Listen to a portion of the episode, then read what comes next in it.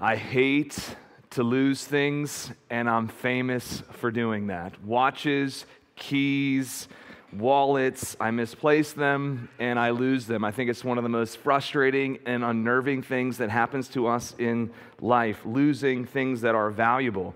A few years ago, uh, my wife and I were getting ready to go on our annual summer trip to this lake, uh, secluded lake in West Virginia. We were loading up all our gear. It's, it's obviously an outdoor place, so we packed mountain bikes and hiking shoes. And so I had started Laura's car with her key set, but I was bringing mine as well. And so I had to load my bike on the bike rack. And so the car's running, her keys are in it, I have my keys. I needed both hands to load my bike. And so I put the keys on the top of the car, on the roof, and I strap the bike down, and I get into my car, and we take off. And suddenly Laura hears this sort of metal scraping sound. And she's like, "Dang, what is that?" I was like, "Oh, it's probably just my fishing rod clanking around in the back." So we go a little bit further, drive four hours, stop and eat, and I go to use the clicker, right? We only had one clicker, and it was on my keychain to lock the car.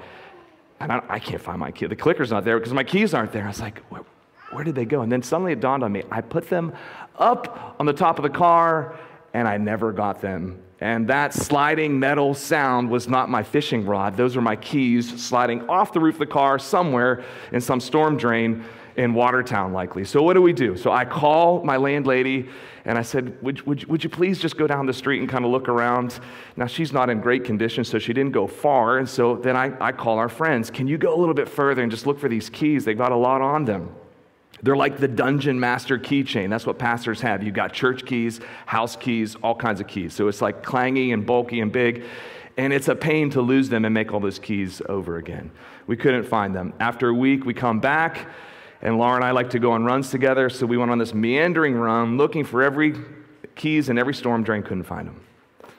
It's maddening to lose things. We were intent in seeking to find what was lost.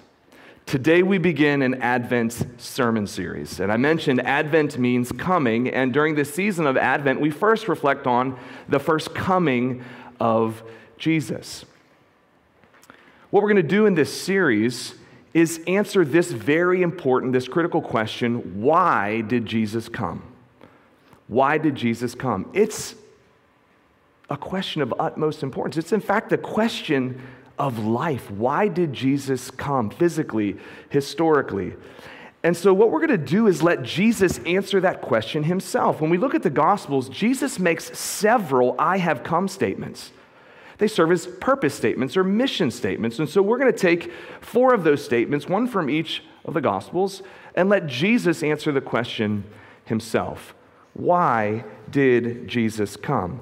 And our question for this morning, the answer that Jesus is going to give them is give us is this: I have come to seek and to save the lost. Jesus intently, passionately seeks what is lost to reclaim it. Now, in this passage that we're going to look at, Jesus both declares and demonstrates. So he's going to speak out why he came, and then he's going to give us this living illustration of that. So he both declares his mission, and then he will demonstrate his mission. We find this in Luke chapter nineteen. Let's turn to Luke nineteen in our Bibles together. The Bibles we provided on your chairs, you can find Luke nineteen on page eight seventy-eight, page eight seventy-eight. And if you're here this morning and you need a copy of the scripture, we'd love to give free Bibles away. So as you walk in through the lobby, the bookshelf closest to the restroom, there are some black hardback Bibles there. Please take one. If you have a friend who needs one, by all means, get one for your friend as well. I'll read Luke chapter nineteen, verses one through ten. Luke writes, "And he," that is Jesus, "entered Jericho and was passing through. And there was a man named Zacchaeus. He was a chief tax collector and was rich. He was seeking to see who Jesus was, but on account of the crowd, he could not because he was small of stature. So he ran on ahead and climbed up into a sycamore tree to seek him, for he was about to pass that way. And when Jesus came to the place, he looked up and said to him, 'Zacchaeus, hurry and come down, for I must stay at your house today." So he hurried and came down and received him joyfully. And when they saw it, they all grumbled, "He has gone in to be the guest of a man who is a sinner." And Zacchaeus stood and said to the Lord, "Behold, Lord, the half of my goods I give to the poor, and if I have defrauded anyone of anything, I restore it fourfold." And Jesus said to him, "Today salvation has come to this house, since he also is a son of Abraham. For the Son of Man came to seek and to save the lost." This Zacchaeus story is a snapshot that vividly captures the essence of Jesus' ministry. Jesus came to seek and save lost people. And Zacchaeus is exhibit A of being lost in sin and death, overcome with the cravings for more material things. Greed was his issue, and we'll talk about that in a moment. Through this encounter, we see Jesus seeking Zacchaeus, seeking to save what was lost. On that day in Jericho, Jesus breaks into this man's existence and leaves him forever changed. It is a beautiful story, a beautiful encounter, and a display of the power of Christ to change a person, to find a lost person. So we're going to walk through this story sort of in four stages of the story. So the first stage is we meet a lost character. In verse one, Jesus and his disciples enter the town of Jericho. They're currently on their way to Jerusalem to celebrate the Passover feast. This is at the end of Jesus' third year of public ministry. And so they're, they're going for the, the Passover. They have to pass through Jericho. It seems like they're just going to pass through, but Jesus has something important to do on the way. We also see, as we just rewind just a little bit, what's going to happen in Jerusalem. We see the shadow of the cross being cast upon every part of Jesus' ministry. So if you just rewind a little bit, go up to Luke chapter eighteen, verses thirty-one and following, we'll see Jesus declare what is going to happen to him in Jerusalem. And taking the twelve, Jesus said to them, "See, we are going up to Jerusalem, and everything that is written about the Son of Man by the prophets will be accomplished, for he will be delivered over to the Gentiles. He will be mocked and shamefully treated and spit upon. And after flogging him, they will kill him, and on the third day he will rise." Jesus predicts over and over again, prophetically, what's going to happen to him in Jerusalem. He's going to willingly give up his life, die in the place of sinners, be raised again to new life. So the, the shadow of the cross is falling upon all of his ministry. We have to review what Jesus does in Zacchaeus' life under the shadow of the cross, because what makes it possible for Jesus to seek and to save lost people is the reality of the cross. That's where he's headed. That looming cross makes Jesus' seeking and saving work possible. So to see this story under the shadow of the cross. So that they go to Jerusalem for the Passover, Jesus is about to change their travel plans and give a little pause so that he can minister to a man in Jericho.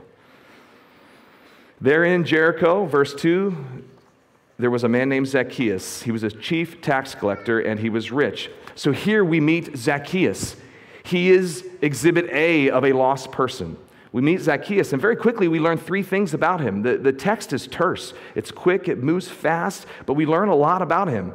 First, his name is Zacchaeus, which is a known Jewish name. So this is a Jewish man. Secondly, we're told that his occupation is a chief tax collector, which meant that he was the overseer of a bunch of tax collectors there in Jericho. Now, tax collection was an occupation of ill repute. The Jewish people hated tax collectors. They were Jewish people employed by the Roman government to collect taxes on behalf of Caesar.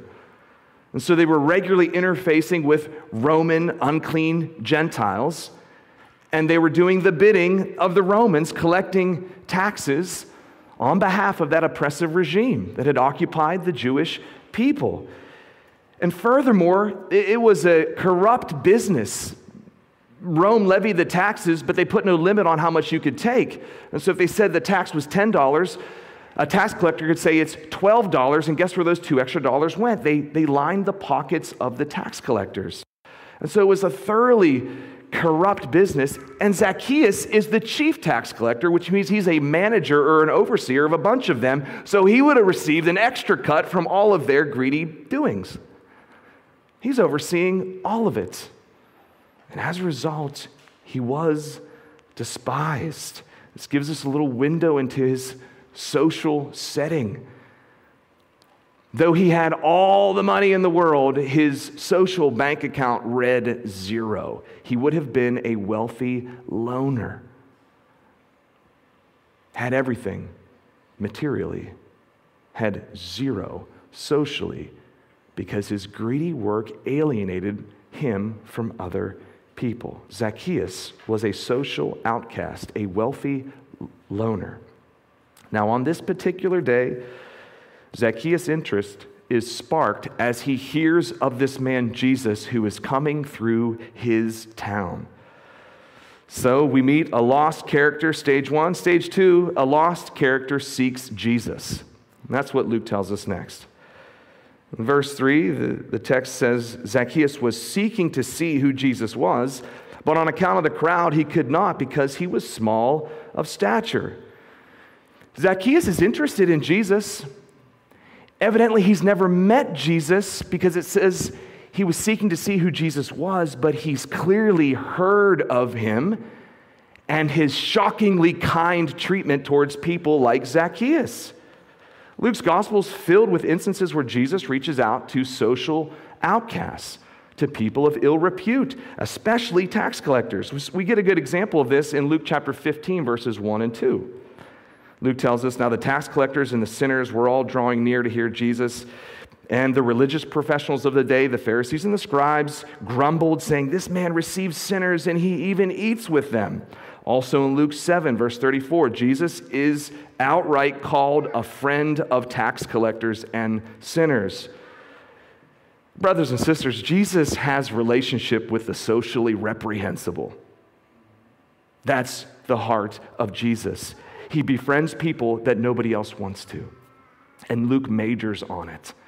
One of the dominant themes in Luke is Jesus reaching the socially taboo. And this is Zacchaeus, and this is what Jesus does. So no doubt, Zacchaeus has heard of Jesus' friendly reputation among tax collectors. And as he hears that Jesus is passing through, he thinks he has got a glimmer of hope. Maybe, just maybe, I can see him. Maybe I might interact with him. This guy's a friend of people like me. I want to meet him. Remember, this guy's a wealthy loner. His profession has alienated him from relationship. And relationship is a fundamental need of every human being, no matter how much money you have. You need people. You're created in God's image. God is a God of three, Father, Son, Holy Spirit. Triune God in perfect unity, we reflect his communal nature. We need other people. Zacchaeus thinks, maybe I could just get eyesight on him. Maybe I could interact with him. Maybe, just maybe I can meet him. But there's a big problem that prevents Zacchaeus from seeing Jesus, isn't there? It's actually a small problem. Zacchaeus is a wee little man, and a wee little man was he. So what does he do? He, he can't see over the tall heads in the crowd. And so what does he do? He runs on ahead of the crowd and does a very undignified thing for a wealthy guy. He climbs up a tree. You see this childlike eagerness. He's going after Jesus to get a glimpse of him. He runs ahead of the crowd. He climbs up a sycamore tree, and he perches, and he waits for Jesus to come by. Well, we find that Zacchaeus gets up on the tree just in time. In verse five, when Jesus came to the place, he looked up and he said to Zacchaeus, Zacchaeus, hurry and come down, for I must come to your house today. That verb there is, is a verb of divine necessity. It is divinely necessary that I come to your house today. The sovereign Lord has an appointment, a lunch meeting. Zacchaeus, it's time for lunch. And I'm sitting across the table with you. Jesus befriends the social outcast, the socially reprehensible.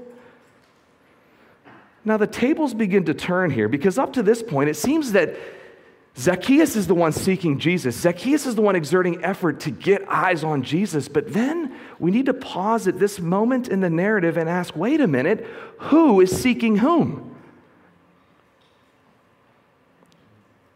Just who is looking for whom? Jesus is the one who, in fact, is seeking Zacchaeus. So first we meet a lost character. And second, we see a lost character seeking Jesus. Thirdly, we see Jesus seeks a lost character. Three actions on the part of Jesus show that he is the one who is in fact primarily seeking Zacchaeus. First, Jesus notices Zacchaeus. On a busy street, packed out with people, Jesus notices the unnoticeable. The man who nobody wanted to be around, who's perched up in a tree, people packed out everywhere. Jesus notices, notices this socially invisible person. He draws near to the lonely. This is the heart of Jesus. He notices the unnoticeable. He, in fact, sees the socially invisible. And isn't it good news, particularly this time of year, that Jesus comes along and draws near to the lonely, to those who are without others in their life? You know, Christmas can be an incredibly isolating time for many people, elderly people, widows, widowers, internationals, single moms, single people, street-involved people. Christmas can be incredibly isolating. And isn't it good news that Jesus draws near to the lonely? That's the good news of the incarnation. As lonely as Christmas can be, if people would receive the good news of Christmas, Christ coming, Emmanuel, God with us in the incarnation, it's the best news that could ever fall upon a person's ear. He welcomes them into relationship with him, and through that, he welcomes them into a local church, a body of believers. Jesus notices the unnoticeable. Jesus also calls Zacchaeus by name. I mean, this is stunning. You can almost miss this in the text. Zacchaeus doesn't know Jesus. He's never met him. We, we read earlier in the text, he was seeking to see who Jesus was. They've never physically met. But as Jesus passes by that sycamore tree and sees this man perched, it's like the, re, the reuniting of old friends. Zacchaeus, there you are. If you're Zacchaeus, you're like, how does he know my name? How does he know my name? The text reveals the clairvoyance of Jesus, the omniscience of Jesus. He knows him. He knows his name, and they never met. You're meant to be shocked by this. Wait a minute. This is the God-man who knows all things, and yes, during his earthly ministry, sometimes he, he veils his omniscience, his divinity, and sometimes he reveals it. Here, he's pulling back the curtain and, and revealing it. Zacchaeus, you come down here. It's like old friends. Zacchaeus likely almost falls out of the tree. We don't read that in the text, but he comes down hurriedly because his desire for relationship is about to be met. Somebody wants to have lunch with him. It's been a long time, an awful long time before he's had lunch with a friend. Jesus shows that he's the one seeking Zacchaeus by noticing Zacchaeus, calling him by name, and by also a self-invitation for lunch. You know, self-invitations are always a little bit awkward. I mean, how do you feel when somebody says, hey, I'm coming over? I mean, that's essentially what Jesus does, but it's okay when Jesus does it. I'm coming over. It doesn't matter what you have in your fridge, I'm coming. I mean, it's unnerving, but Zacchaeus is thrilled. This guy's got resources, probably got plenty of food. He's not worried. Well, Jesus has matched Zacchaeus' seeking effort, and he's about to far exceed what Zacchaeus could ever hope for. How does Zacchaeus respond to this personal invitation by Jesus? Verse six, he hurried and came down and received him joyfully. Zacchaeus does exactly what Jesus asks of him. He quickly comes down. He prepares a meal. He's ecstatic to be with Jesus. The man who is called a friend of tax collectors and sinners is befriending a tax collector and a sinner. The lost is about to be found.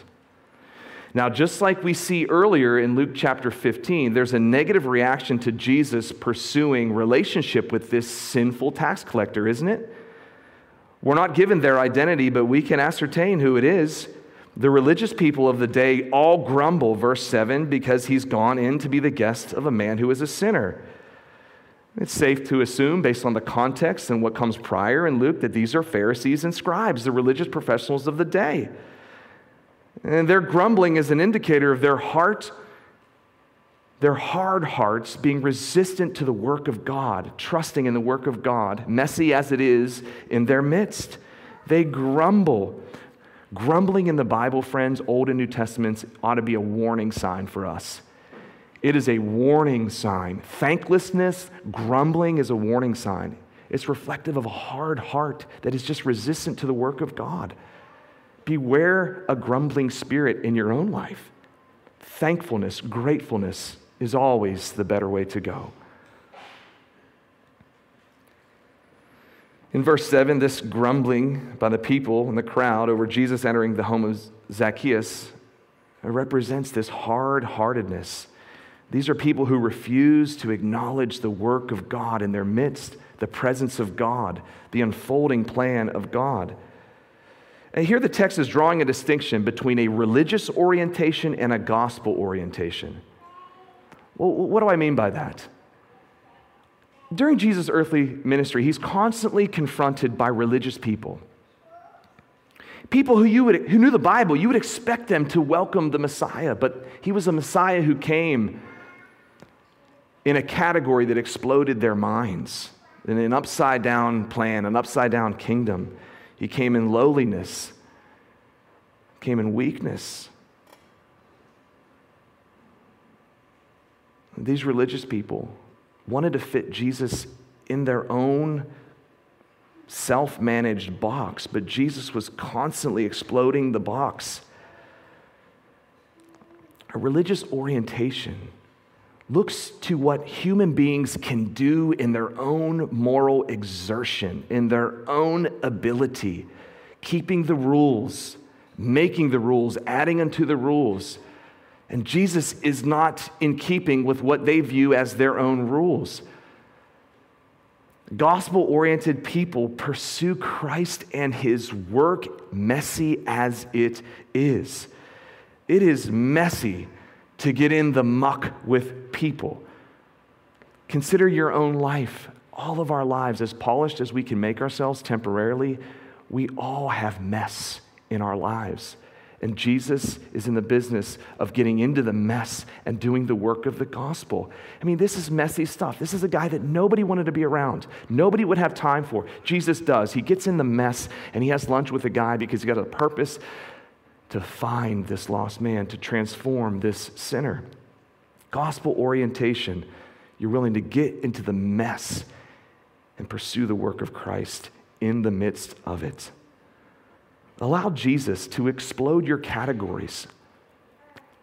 We all tend towards law, towards moralism, towards kind of keeping things in a nice kind of contained area. That's, that's the nature of like trying to obey God in your own strength. It's anti-faith because we want to look at that and say, look what I did. Look how I kept things. Look how I measured up. No, no, no. It's a religious orientation. A gospel orientation is one that pursues the work of Christ by faith, trusts in him, even though he is exploding your category religiously. How do we respond to the messy work of Christ? Are we willing to move outside of our comfort zones for the sake of the gospel, for the sake of a relationship? Are we willing to pursue people genuinely in the context of a local church?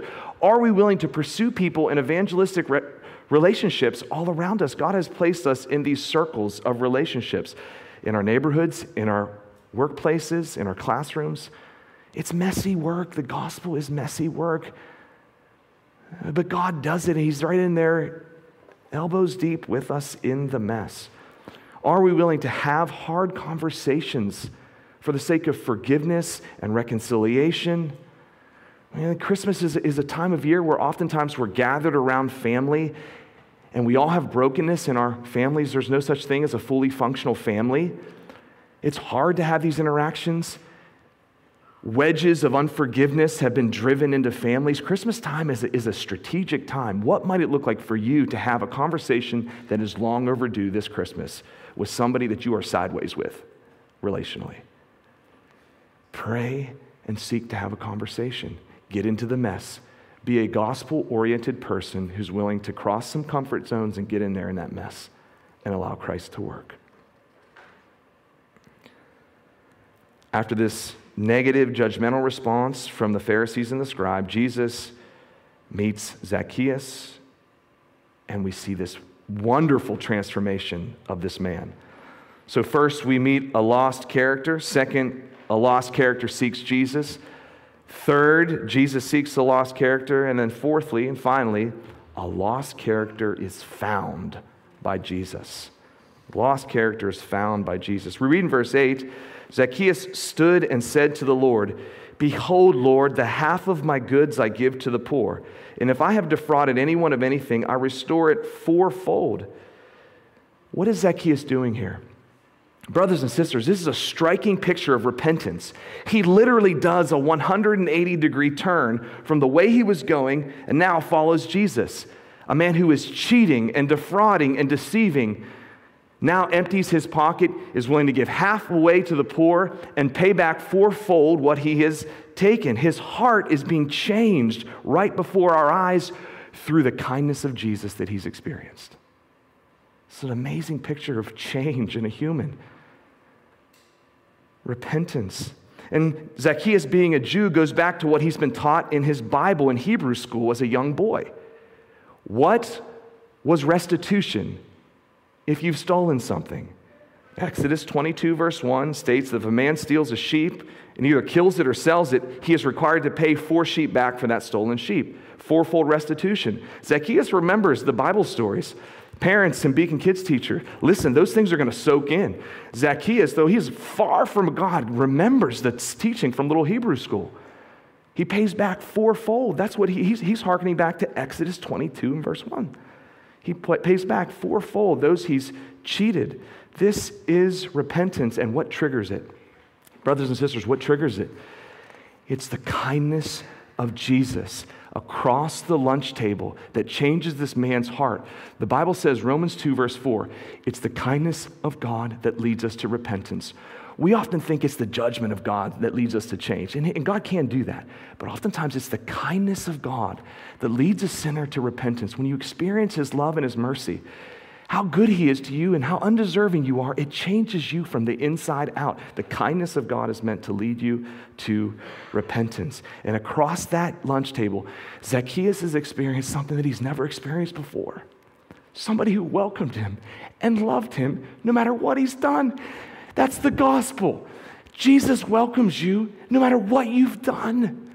It doesn't matter how shabby your life is and how bad your reputation is. He says, come.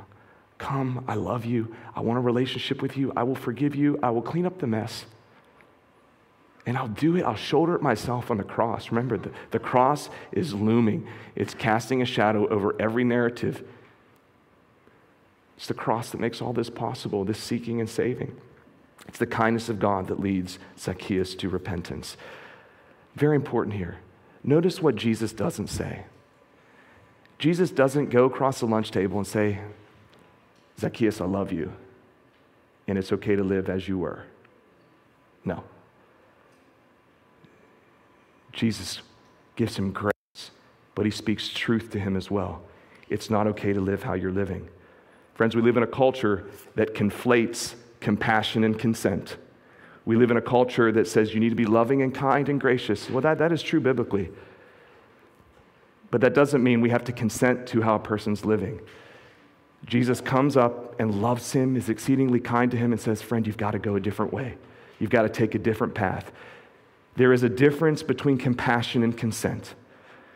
God holds grace and truth together, compassion and conviction together. It is not okay to come alongside somebody who's walking and living in sin and say, hey, God loves you, keep going as you're going. No, no, no. What Jesus says, I love you, Now come and follow me and go in this direction. There's a difference between compassion and consent. We've got to keep that at the forefront of our minds as we consider this cultural moment that we're in. Grace and truth, compassion and conviction, they're held together. Here we witness the power of an encounter with Christ. Zacchaeus' life is changed by an encounter with Jesus. So I ask you, how today do we encounter Jesus? How do we see him, relate with him? It's through the beauty and the gift of his word, his revelation to us. That's how we encounter Christ today. Many of us in this room have been transformed by an encounter with Jesus through his word, in a sermon, in a small group Bible study, in your own personal devotions, reading the word. That's how we encounter the risen Lord today, is through his word. Have you encountered Jesus through his word? Have you been found by him? He loves you. He is seeking you. He desires to transform you, as he's transformed Zacchaeus. Zacchaeus announces his repentance, and notice what Jesus does. He stamps his sign and seal of approval on Zacchaeus' salvation. Verse nine, Jesus said to him, "Today salvation has come to this house, since he also is a son of Abraham." And Jesus has heard and accepted Zacchaeus' faith and repentance. Zacchaeus stands forgiven, validated before Jesus. And, and Jesus says, "Today salvation has come to this house because he also is a son of Abraham." What does Jesus mean by this? Zacchaeus is a son of Abraham. Well, he is a Jew, so literally, yes, he's in the lineage of, of Abraham, but there's something more in view here. Romans chapter four, verses eleven and twelve, we read that Abraham is the father of all who believe. So Zacchaeus is pointing The Zacchaeus story is pointing to becoming a member of the family of faith. Not biological heritage, but being a member of Jesus' family by faith. He's the father. Abraham is the father of all who believe. And on that afternoon, at that lunch table, Jesus believes. Zacchaeus believes in Jesus. He repents of his sin. He becomes a son of Abraham spiritually at that lunch table. That's what Jesus is referring to. Anybody who trusts in Jesus becomes his child, a child of Abraham, a person of faith. Verses one through nine in this passage have given us a living illustration of what we're about to read in verse ten. Verse ten is the "I have come" statement. It's the mission statement. Jesus says, "For the Son of Man came to seek and to save the lost." And so Jesus backloads the statement and he frontloads a living illustration of it. Verses one through nine are showing how he seeks and saves the lost, and then he declares it in verse ten. What's striking in this passage is the lang- language of seeking. Notice how Jesus first is sought by Zacchaeus, and then the tables are turned, and we're like, whoa, it was Jesus who's seeking him all along. The reality is every human being, every human being bears the image of God. And part of bearing the image of God is that you were created to know God. And we all are seeking something to fill that void in our lives. It's the God-shaped void that we try to put other things that do not fit. Material things, relationship, substances, reputations, titles. It never fits. And we can seek the ends of the earth to fit, and they'll never, it's never going to work. Only one thing fits that God-shaped void, and it is God himself. So that's what I want to leave you with. As you think about this Christmas season, what are you actually seeking after in this life? You know, people talk about the Christmas blues. What are the Christmas blues? There's so much buildup and anticipation at Christmas. Families gathering, material things. We put our hope in a lot of things. A lot of people are seeking this time of year. But what are we seeking? And is it fulfilling? This is a wonderful passage that shows us there's only one thing worth seeking, and it's Jesus Christ. And even better, there's one who is seeking you all along, just like Jesus was seeking Zacchaeus all along. Do you believe that God loves you, that he is seeking you, that he desires a relationship with you? Maybe you're not a Christian. We would love to have a conversation with you, walk alongside you, read the word together, that you might come to trust in Jesus as Savior. Maybe you're here, you've been a Christian, but you're, you're struggling, you're stagnant in your faith. Know that Jesus is relentless in his pursuit of you. He is seeking you. He loves you. He wants to reinvigorate your faith. In order to be found by Jesus, we have to acknowledge that we might be lost. So there's a humility here. I just want to encourage you just to reflect in the moments as we close. Where are you today? What are you seeking? Will you turn your eyes upon Jesus, look full in his wonderful face, and the things of this world will grow strangely dim in view of his wonderful grace. Let's pray. Father, thank you that you are the one who seeks and saves what is lost. Lord, all of us are lost in sin, and we need to be found by you, the only Savior, the only one who has power to reach into our dark existence and to shine light upon our path that we might follow you. God, thank you for your word, the privilege of opening it, reading it, understanding it. Help us to live by it. Help us to encounter you through your word.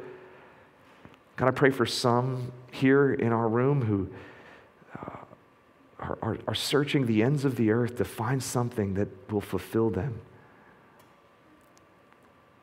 I pray that you would dawn on their hearts, making them know that you alone satisfy our hearts. Fulfill us this season and every season by a living, vibrant faith in you, Jesus. It's in your name that we pray. Amen.